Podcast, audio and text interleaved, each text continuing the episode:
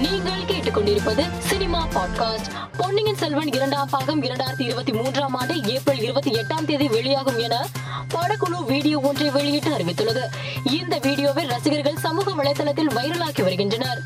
கட்டா குஸ்தி திரைப்படம் ஜனவரி ஒன்றாம் தேதி நெட்ஃபிளிக்ஸ் ஓடிடி தளத்தில் வெளியாக உள்ளதாக கூறப்படுகிறது. மேலும் இது தொடர்பான புகைப்படமும் சமூக வலைதளத்தில் வைரலாகி வருகிறது.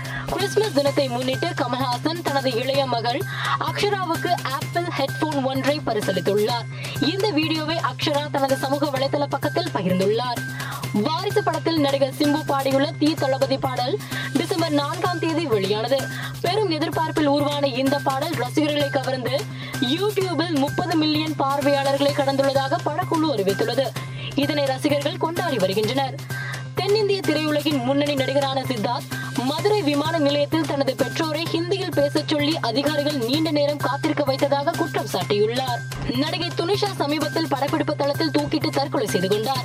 இவரது இறுதி சடங்கில் காதலன் ஸ்ரீசன் கானின் சகோதரிகளான சபாக்நாஜ் பலாக்நாஜ் மற்றும் தாயார் கலந்து கொண்டனர். அப்போது கானின் சகோதரி பலாக்நாஜ் கதறி எழுதுள்ளார் ஷீசன் கானின் தாயாரும் கண் கலங்கியபடி காணப்பட்டார். மேலும் செய்திகளுக்கு மாலை மலர் பாட்காஸ்டை பாருங்கள்.